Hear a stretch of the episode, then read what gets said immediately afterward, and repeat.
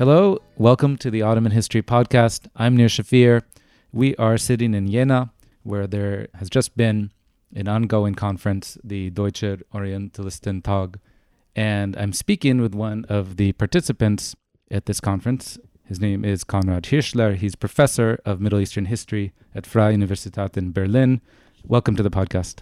Thank you very much for having me. And today, what we're going to be speaking about is pre Ottoman book culture. Often on the podcast, we've had quite a few people speak about print in 19th century Egypt, about various other aspects of manuscripts, but we often forget about the kind of very vivid and flourishing book culture that obviously existed in the medieval Islamic period. And we're going to specifically focus on Egypt and the Levant, uh, questions about libraries.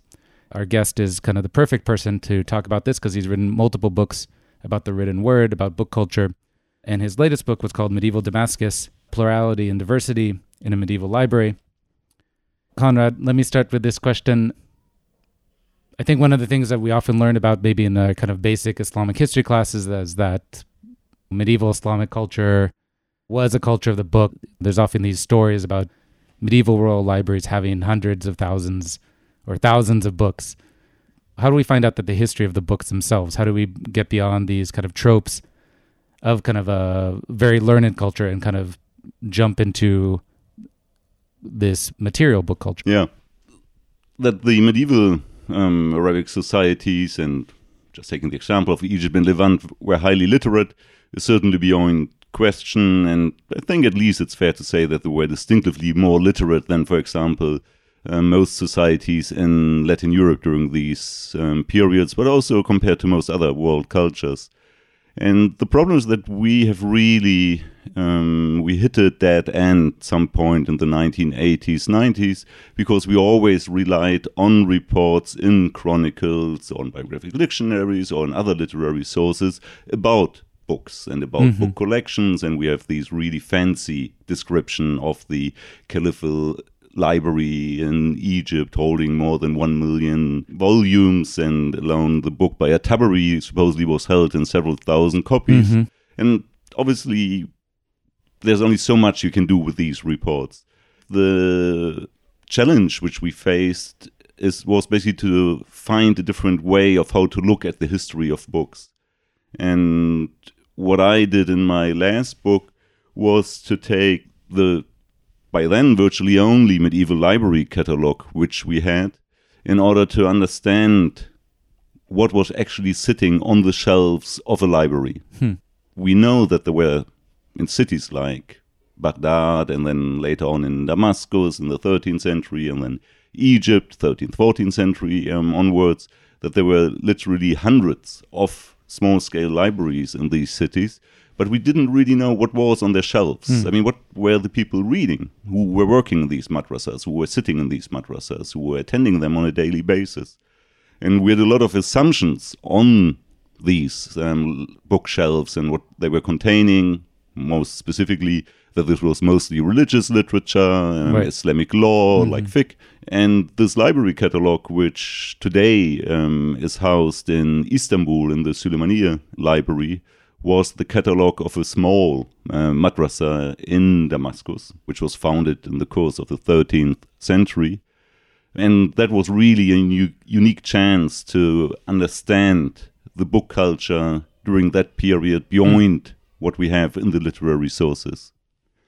The most surprising element of that catalog was really that it contained an enormous range of different books. And hence, I called my book Diversity and Plurality in Medieval Damascus because Islamic law takes a backseat. It's in the 5% um, really? well um, figure. So, what what is it that they were actually reading then? The most prominent field of knowledge of literary, literary activity which was represented was basically adab and poetry, mm-hmm. um, i.e., books which contain a whole range of different topics and anecdotes, but which cannot be easily classified as religious literature in, in any way. And that was something which we hadn't really been aware of that mm-hmm. people who were sitting in madrasas had such a strong interest in poetry and in adab. And once we take these books out and look at the different fields of knowledge which are still there, we see quite an even distribution among Islamic law, Quran interpretation, mathematics, philosophy, so the whole range of scholarly activities were represented in that madrasa. So this catalog was, was, was really a unique chance for the first time to see the bookish culture um, of an urban society in the 13th century Mm-hmm. through the microscope, so to say. And the biggest difference which we have if we look at medieval history compared if we go back to Latin Europe, which Right. was a distinctively less bookish culture. For Latin Europe, we have virtually hundreds of medieval library catalogs. Hmm. That means even though there were very few books, our colleagues working on Latin medieval Latin Europe are able to give us a much better picture of what was going on in a specific monastery, in a specific cathedral, um, or when after the universities had been founded, what was actually on the shelves of universities.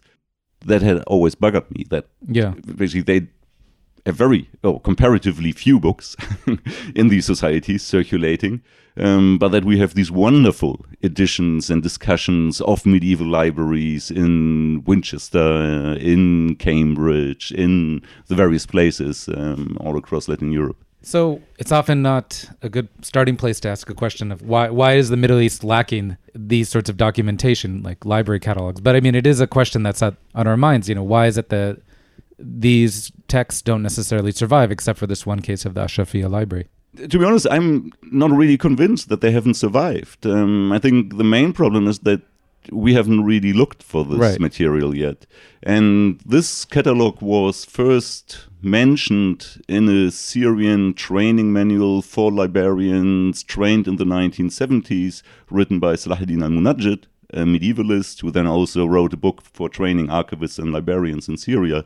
And he had acro- come across this catalog in the Suleymaniye and put a footnote in that most presumably the first Yeah. known library record um, library catalog is there and since then it was never picked up Mm. it just nobody really picked it up so when i saw this um, reference and followed up and i understood the potential um, of that the basic question is not so much why has the material not survived but much more why have we not really picked up um, Yeah. what is there and the catalog has survived in a very weird way. It's bound into a manuscript with many different other texts. It's somewhere in folio 273.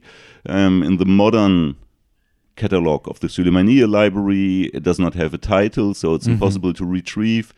And there's a really high chance that other library catalogs are still around, um, but that they have just not survived in a way which is easily accessible for us Right. as historians. I mean, that's been my experience too. I also collect, you know, book catalogs from these different libraries in the Ottoman period, and I've found all sorts of things from the 15th to the 19th century, I and mean, they're just not very well documented. Yeah. So, so basically, the, let's say the survival context is a distinct problem in our field that we don't that we can't go to archive where we would expect these to be, and that we have a hunch where we would look at. But that will really be by chance that we will come across more Precisely, library yeah. catalogs in the future. And the other problem is that we haven't, as a field, we haven't really picked up what we have. So on Arabic uh, manuscripts, we have enormous amount of notes which document the use of these manuscripts by readers, by owners, mm-hmm. endowments, etc. And that's quite unique for a medieval book culture that we have this vast amount of notes and we haven't even started to unpick this material in any serious way. We have some small projects which have been started over the last years. For example, in Berlin Library, they've started to catalog these manuscript notes in a systematic way and to put them online so that you're able to work with them. Um, but that's really a drop in the ocean of what needs to be done so that we can activate the sources which are there. It's not the absence of, of documentary material which is the problem. The problem is that we haven't really picked it up yet. Yeah.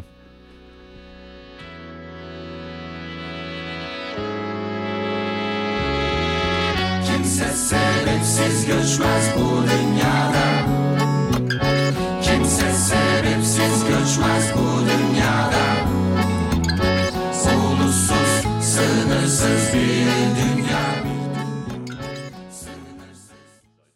So let's get back to this library, uh, sitting in 13th century Damascus, the Ashrafiyya Library. Hmm. She said it was a relatively small library attached to a, a mosque, uh, a madrasa rather. What was its role? You know, was it just for the madrasa students? Was it open to the public? What can we tell about the role of libraries in Ayyubid or Mamluk society? Yeah. It was a really small um, madrasa next to the Umayyad Mosque, to the north of the Umayyad Mosque, and so fairly typical, I would say, in contrast to the heavyweights um, in Damascus, the really pres- prestigious institutions. Um, and that's also why I think this library catalog is really beautiful, um, because it's not of not a library catalog of one of these big institutions these libraries um, were a new development, development from the 12th century onwards, that you have a much larger amount of these small scale libraries scattered across the urban topography in small scale institutions. Mm-hmm. And they served, in the first place, obviously, those who attended the madrasas. So the teaching activities which were going on there um, were catered by um, with this library. But the teaching activities themselves were obviously not limited to a very small strata of societies, but these were often quite open teaching sessions and overlapping or moving into ritual practices where also the larger public Mhm. could attend. And the library was, the room at least, was thus frequented by a considerably large proportion of the urban population. Whether they take took out books or not is obviously another question, but at least we they they were in these rooms. Um, they were not closed off. These rooms they were not hidden away, um, or the general populace was not kept away from them. And were these libraries just a room as part of a madrasa? Like, were they separate building? Um, or I are they mean- kind of books around the mosque? Uh, the main problem is that we haven't really started looking yet at the architecture of madrasas and identified library rooms. Mm. Um, so I think there will be work to be done. Um, but it seems that there were not distinct library rooms in madrasas, but that the shelves were in the main teaching rooms um, cro- uh, along the walls. Obviously, you needed certain um, conditions, so you needed sufficient light, for example. Right. And library room, normally these days, we can identify the place where the books would have been kept in the madrasa by the windows, if Mm. they are still original. Because that was rule number one you don't want artificial light in a library. You don't want candles. You don't want No lamps. fire- no because fires, there yeah. had been enough fires, and there were there were enough fires, and these people were aware that artificial light is not a good idea to have in a library. So normally they were kept as a compact collection, so they were not scattered Mm-hmm. across the madrasas, um, but they were kept in the main teaching room as far as possible. So it was a big enough space for community members to come in and participate in various ritual activities in the library. Yeah. So, for example, I mean, this Ashrafiyya um, madrasa, for which um, I did the catalog, um, that is a room which is fairly open. It had very large doors, which were presumably open most of the day, just next to the Umayyad Mosque. Um, so you had a lot of people passing by. And it was just the first room w- where you entered and where the teaching would have taken place and where the praying would have taken place and where you would have had ritual hadith transmission sessions. That's also where the books were kept. So they were clearly visible for the even for the people in the street um, and for anybody who entered the madrasa, that would be one of the first things they would have um, encountered. And I mean, especially in the Mamluk period where you had, uh, where madrasas were always or very often founded together with children's schools, um, Mhm. where um, children's or orphans um, were taught. These madrasas were often specifically on street corners and they p- were positioned in a way to be seen, um, to be part of the urban fabric, to be part of daily life of the people and the role of the library, but also went beyond that. So it's not only that they were fairly open to people attending the buildings and entering um, the buildings themselves, but in most cases, books could be taken out. Mm. Um, so if we look at what was on the shelf of a library, it's not only the question who were the people who attended this madrasa on a regular basis, but you had a fairly high chance that somebody who was wealthy enough to leave money, to leave a deposit of some kind, and that's what you needed to do normally if you took out a book, um, that they could walk in and take out books. And if you look then at the range of books which were there, with mathematics and engineering, and Mhm. even on trade um, or poetry, literature, etc., it's quite evident that these bookshelves were not catering for madrasa teaching in a narrow sense, Mm. um, but that they were catering for the reading tastes and for the reading interests of a much wider section of the population. And that's a dramatic change which is taking place in the 12th and 13th century, that you suddenly have these vast scale book collections moving into the urban fabric, being scattered over the um, urban topography and being suddenly accessible to the urban population. On that note, I mean, it's an interesting question. Where did all these books come from? Are they just given by the endower? How did these collections come to be? Mm. I mean, in most cases, we have a fairly small initial endowment with the madrasa, which is kind of the core of the madrasa um, library. But the these are, let's say, in the dozens of books, and they are a fairly predictable diet of books. Um, so they are really Islamic law, they are Quran interpretation, they are Hadith. There's nothing too surprising about that. But then in the subsequent decades, you would have people in the vicinity of the madrasa starting to endow their own book collection to these madrasas. And with these supplementary book endowments, these libraries started to grow. And they started to grow probably in quite unpredictable ways because they could not really control what came in, or at least they were not interested, seemingly, in controlling it. Um, and that's why you have this wide range of subjects on the mm. field. And in the case of this specific example of this Ashrafiyya madrasa, mm-hmm. it's evident that the one part of the book collection came from the ruler of the city, one of those many Ayyubid small scale princes who uh-huh. were ruling small territories.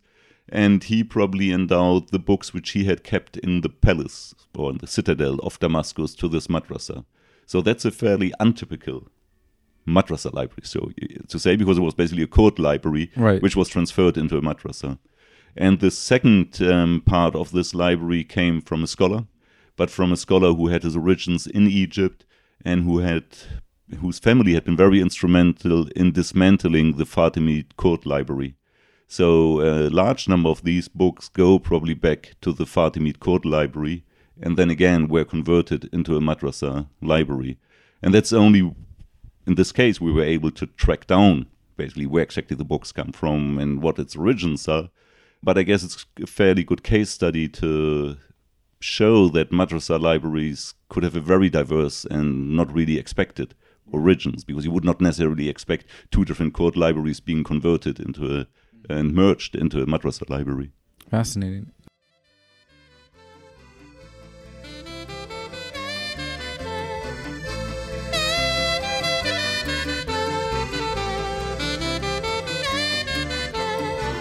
Omzunda saman yoluyla sizi budala çavuşlar sizin iktidarınız kumdan inşa.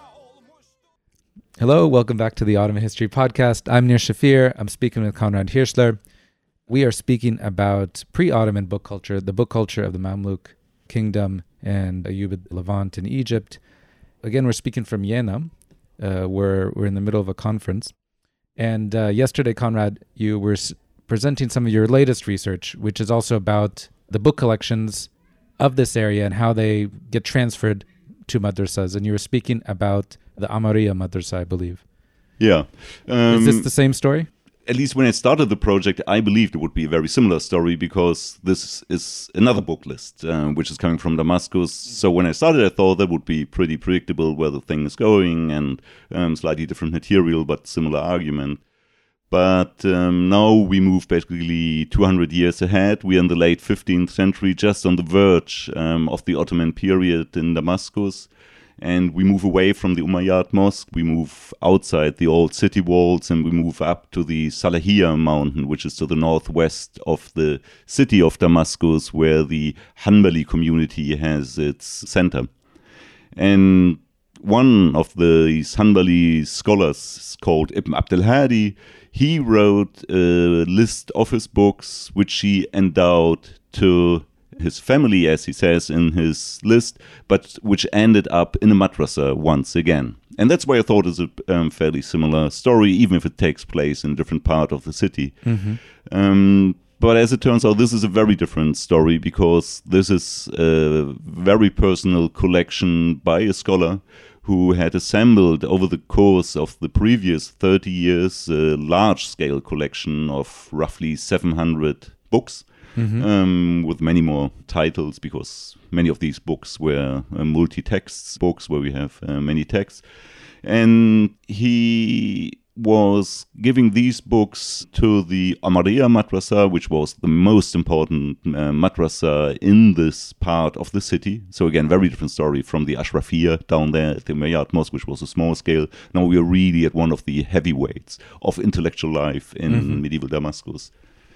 And what's very peculiar about this book collection is that he gave it away during his lifetime, um, and that he basically parted from his books, which is not normally done. Normally, scholars endow their books in their last will, um, so that after the death they would be transferred.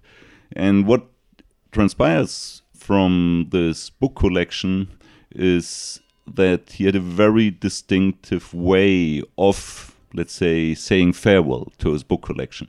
And that is, he sat down with his family, with his children, his sons and his girls, and also with his concubines. Um, he had at least five concubines, Bulbul and Jauhara and Helwe. Um, and he read with them the text. And whenever he finished the reading, he put a note on the manuscript that today, on Thursday, the 13th of the month of Ramadan of the year 897, in the afternoon, we read these books, and presents were Abdullah, Abdul Hadi, Bulbul, Jauhara, and Ahmed came late, but he attended some of the reading. This is Ibn Abdul Hadi. And that's virtually on all of the manuscripts which are there. So this scholar virtually had a binge reading session with his family for roughly eight months, where they were sitting down and reading up to 10 texts a day and always recording it on his manuscripts. And once that was finished, he basically handed over the manuscripts to the Omariya Madrasa. And that was partly certainly done in order to transmit the right of teaching these books to his family. If you record a reading and you name the attendance of this reading session, those who participated basically have the right to teach this book to the next generation. It's kind of a small university I see. degree which you get because obviously there was Right. nothing like a big university degree so you assembled in the course of your life as many teaching permissions you could got your get your hands on and so he gave his family roughly 2000 teaching permissions for different texts But do you think that they really actually sat down and listened to them? Or was this a sort of pro forma, you know, you quickly read through it, you say, okay, we read through that one, let's put it down. Do you actually think that they went through all 700 books and could teach them? I mean, it's kind of a bizarre Mm. thing. Why give a concubine the permission to teach her Yeah. the books that you own? Yeah. So I think there are two issues. I mean, on the one hand, is why do you give your concubine the permission to teach a book who most certainly will not embark Right. upon a scholarly career? And that's why I think it was very much an emotional act, a symbolic act of this family basically saying farewell to these books and inscribing themselves on these books. On the other hand, um, I'm pretty sure that he read these texts. He might have been a very quick reader. And I'm pretty sure there were no discussions afterwards or explanations or slow reading or stopping and what's going on here and questions, etc. I'm pretty sure it was a straightforward reading and Ibn Abdul Hadi might have been a very quick reader. But he's very careful in the notes which he puts on these manuscripts to note if somebody did not attend the whole reading. So if somebody came only after 50%, um, he always says he only read some of it. If he attended somewhere between 50 and 100%, but not the full 100%, he says he read most of it. And even at one point, a new son is born, Ahmed, um, who joins the family reading sessions um, in the sixth month. And he always puts down, and his age is one day, his age is two days, and in one um, of the notes he puts, and it's his third day, and in this session he was sleeping. I'm not really sure whether poor Ahmed was always awake in all the other sessions, but at least it's clear that he had very, very big interest in making sure that these manuscripts reflect to some extent what was going on in the living room or in the garden um, of that family. I see. Because I mean, when I first hear it, it sounds to me like these sorts of ijazas, these transmission certificates in which, you know, someone transmits 300 books to someone over the course of an afternoon. I give you permission to teach everything that I've ever written and everything that I've ever read. Hmm. And they meet for 30 minutes or something like that. And then obviously, you know, there's something else going on there. Then the listening session, the audition, Yeah, yeah, and certainly, I mean, by the 15th century, that was fairly widespread, depending on the field of knowledge. Um, but at least in the field of hadith, and most of these books are hadith collections, um, it was fairly usual that you could transmit the right of teaching books by general permission, which you write and then hand over to a student or to a colleague. But in his, case, he wrote it on every single text. Um, so I believe that was really something which took place and which was very, very important for this family to do.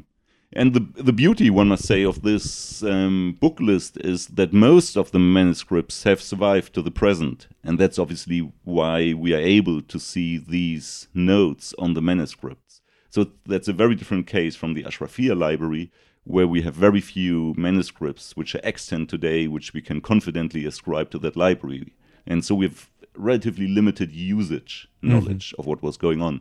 For the book list from the late 15th century, the Ibn Abdul Hadi book list, on the contrary, I've identified so far some 60% of the texts which are in this Fihrist, and thus it's possible to write a quite different story of how a book collection is going into a madrasa library, what it means for the book owners, uh, for the book owner, and what it also signified at this specific biographical point of an individual to give away his books. Because after he gave away his books, he basically stopped being active in these fields of knowledge, hadith scholarship, which was what he had done his life. Um, and he turned to medicine, to prophetic medicine, and he spent the rest of his life, which is another 10 years or so, dealing with these fields of knowledge. So it's a very important biographical turning point, which we see reflected in this book list. Are most most of these books are still in Damascus today? Yeah, most of the books actually survived in the Omariya Madrasa, which is one of the very few medieval libraries which continue to exist throughout the Ottoman period. Most of the medieval um, libraries of Damascus were dissolved at some point and were reconfigured into new libraries, which are then Ottoman um, libraries. And that's obviously a entirely different task for us to reconstitute where these Ottoman libraries sourced their books from. But in case of the Omariya Madrasa, in the case of the Ibn Abdul Hadi um, collection, they have stayed in the Omariya Madrasa until the late 19th century when the Ottomans founded what they called the public library in Damascus, which was meant to be the central depository of manuscripts, which was accompanied by a process of delegitimizing the old institution and saying they're not able to look after the books, they're lazy, and the librarians never turn up and they're not looking after the building, so we really need to do something about it. And they dissolved all these endowments and centralized these books in the Ottoman public library. And the Omariya was one of the first to be transferred into this new library. And this Ottoman public library ultimately, over the course of the decades, um, was changed into the Zahiriya Library, which is today the National Al Assad Library. And that's where we have roughly 50% of the 15th century collection is actually today still in the Assad Library. Hmm. But it's also evident that, that, that, that this is not the only trajectory of the books, and we find many of these books in libraries across the world, like in Princeton, in Dublin, in Paris, in Berlin, in Spain. So there must have been, in the course of the 19th century, a moment where books were taken out of the Omariya library um, and were sold on the book market in Damascus and then moved across the Middle East, probably also to other book markets, and then made their way to new shores um, in Europe and in the US.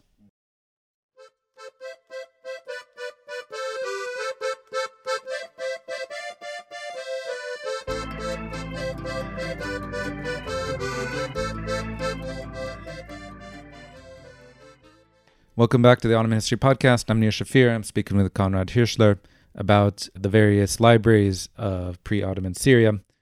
And so so far we've spoken about the library buildings themselves, about the people who've given their books to create these libraries. But the thing we haven't spoken about is the users. What do we know about the re- users? Are there traces of them in the books that remain? So as I had said earlier, I mean, we have a fairly intensive use of these manuscripts by the users in order to pen down when they accessed the book, when they owned it, when they read it, when they transferred it, when they endowed it, and so Yeah. on. So from these, we get a fairly good insight that these books, even though they were endowed at some point, never had a stable position in a library. Normally, they were taken out of the endowment. You might call it they were stolen, but I don't like this term. I think there was much more complicated processes which led to books being moved out of endowments. And they were owned by new owners who then might re-endow them to the next madrasa, and then again they move out of this endowment, are owned by somebody in the city, move back to endowment. So these books have a very fascinating tra- trajectory during the during their lifetime. And the problem is that many of those who are mentioned on the manuscripts, those whom we are able to identify, are the usual suspects because these are the names we know. They're very, fairly well rec- um, recorded in the narrative sources, in biographical dictionaries, in chronicles, and all the other books which we have. Um, but then we also have a fairly large amount of notes where we have only the first name or the name of the father, like Abdurrahman ibn Muhammad, which is not further specified. Mm-hmm. And I think that there we have a group of people who were basically part of the literary life, but who never made it really into the scholarly sphere. Right. Who never, never perhaps never wanted to make it into the scholarly sphere, who were perfectly happy to be traders of a specific kind of goods, who were perhaps perfectly happy to be bakers, but who were literate um, and who were at least on the margins of, of the literary life. And the way of how we can basically track down these people who are on the, let's say, the margins of scholarly life is via manuscript notes which do not record the ownership of books, but the use of these books, again, in the framework of transmission of rights to teach.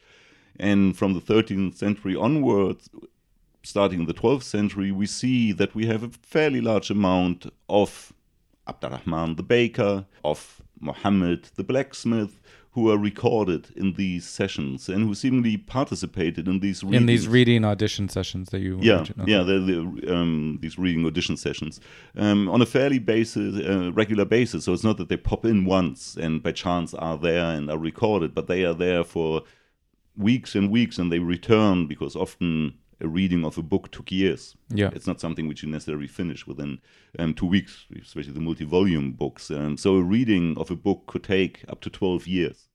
And these reading groups had regular meetings, like we meet on a Friday afternoon in the Umayyad Mosque. And these reading sessions of a specific book were then quite regularly attended by people whom we would have never caught in the biographical dictionaries or in the chronicles because they always remained below the radar of scholarly life. They never made an impact in any way. Yeah. They never authored anything. They never contributed to scholarly life, but they were part of the literary life which was taking place in Damascus.